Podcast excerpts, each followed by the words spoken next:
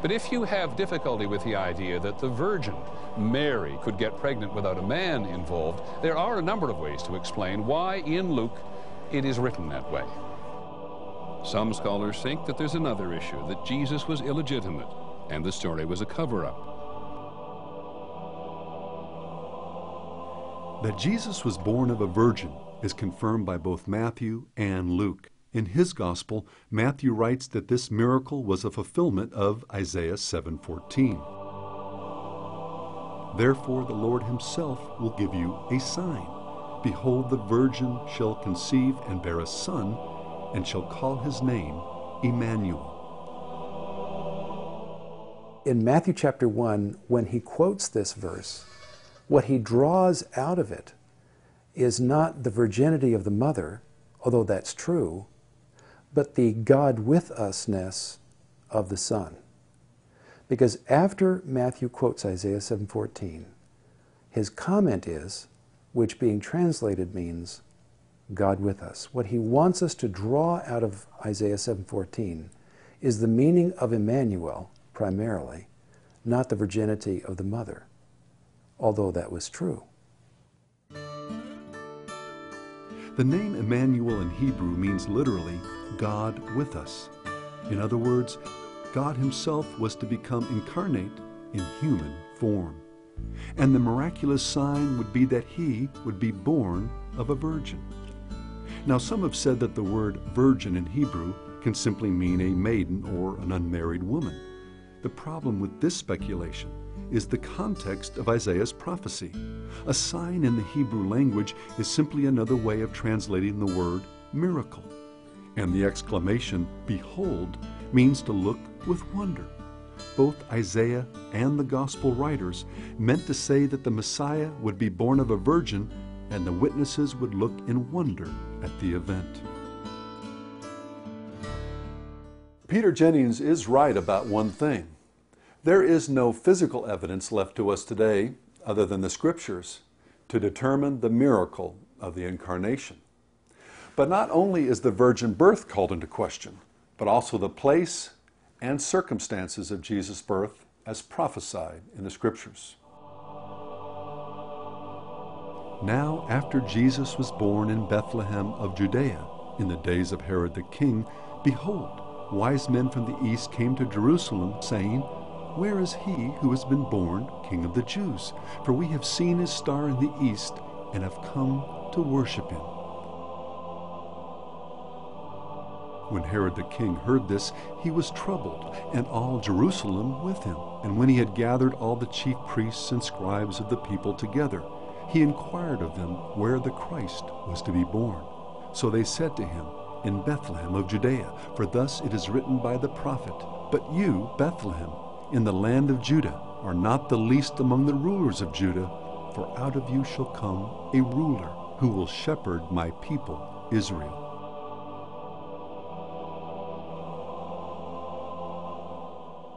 According to prophecy given hundreds of years before Jesus came into the world, not only would he be born of a virgin, he would also be born in the city of David, his forefather, in Bethlehem.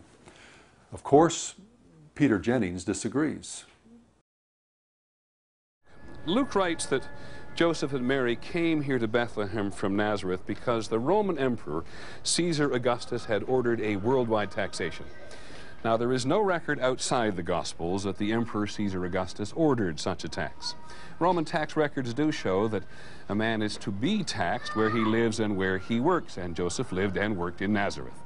Tax records also show they didn't count women. And so, why would Joseph have brought Mary on this very difficult journey from Nazareth to Bethlehem through the desert, especially when she was very pregnant. But let's look at what the Gospel of Luke actually says. And it came to pass in those days that a decree went out from Caesar Augustus that all the world should be registered. This census first took place while Quirinius was governing Syria. So all went to be registered, everyone to his own city. Joseph also went up from Galilee, out of the city of Nazareth, into Judea, to the city of David, which is called Bethlehem, because he was of the house and lineage of David, to be registered with Mary, his betrothed wife, who was with child. So it was that while they were there, the days were completed for her to be delivered.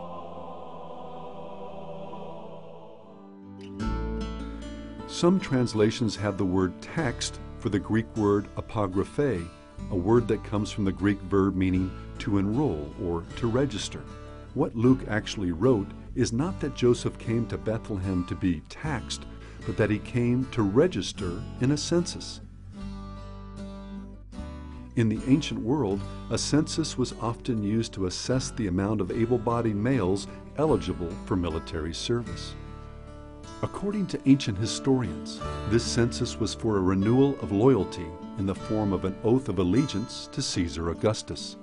In order for the oath to be taken, all adult men had to be registered and actually sign their names to the oath of allegiance. Josephus states, the whole Jewish nation took an oath to be faithful to Caesar and to the interests of the king Herod. He adds that above 6,000 Pharisees refused to swear. Based on Josephus' writings, this oath was sworn in the year 3 BC. This was the census for the taking of the oath to which Luke refers. The actual census may have been conducted one year before, in 4 BC, which is in accord with the most reliable dates for the time of Christ's birth and stay in Bethlehem.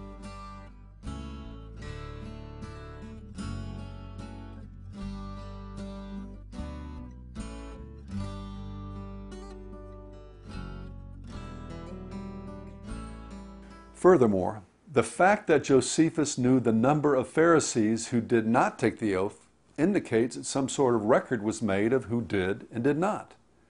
This too seems to prove that a registration or census took place.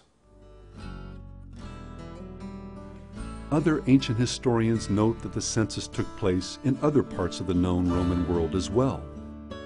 An inscription was found in Paphlagonia, a region in north central Asia Minor, dated to 3 BC, stating that an oath of obedience was taken by the inhabitants of Paphlagonia and the Roman businessmen dwelling among them.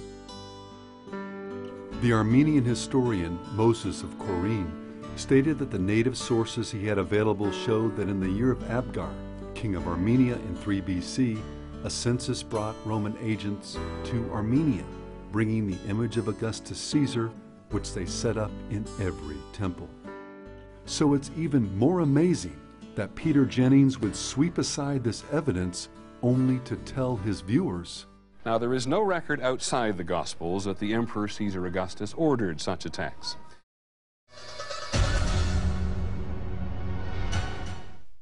You know, an example of their kind of scholarship is their questioning of Matthew chapter 2, verses 16 through 18 says, Then when Herod saw that he had been tricked by the Magi, he became very enraged and sent and slew all the male children who were in Bethlehem and in all its environs from two years old and under, according to the time which he had ascertained from the Magi.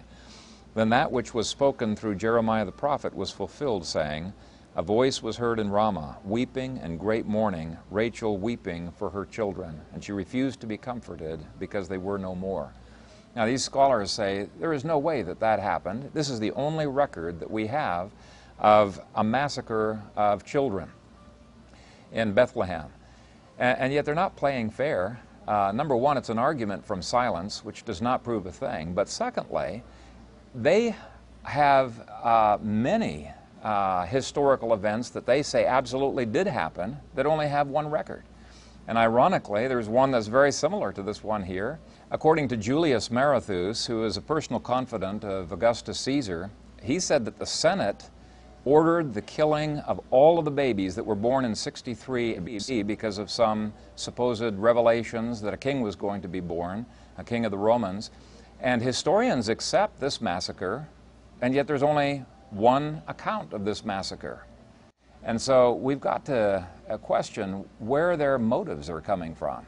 It's not based on historical evidence. It's not based on uh, the fact that the Bible's been proven to be wrong over and over. It has not. In fact, archaeologists over and over again look to the Bible to uh, figure out where do we dig, you know, in the Middle East.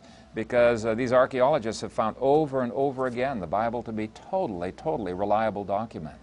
So there's more to this story than meets the eye. I think a lot of times people are driven by presuppositions that are hostile to the Bible, not an honest, fair examination of the evidence. For a fascinating look at the historical reliability of the Gospel's nativity accounts, we recommend Ernest L. Martin's book, The Star That Astonished the World.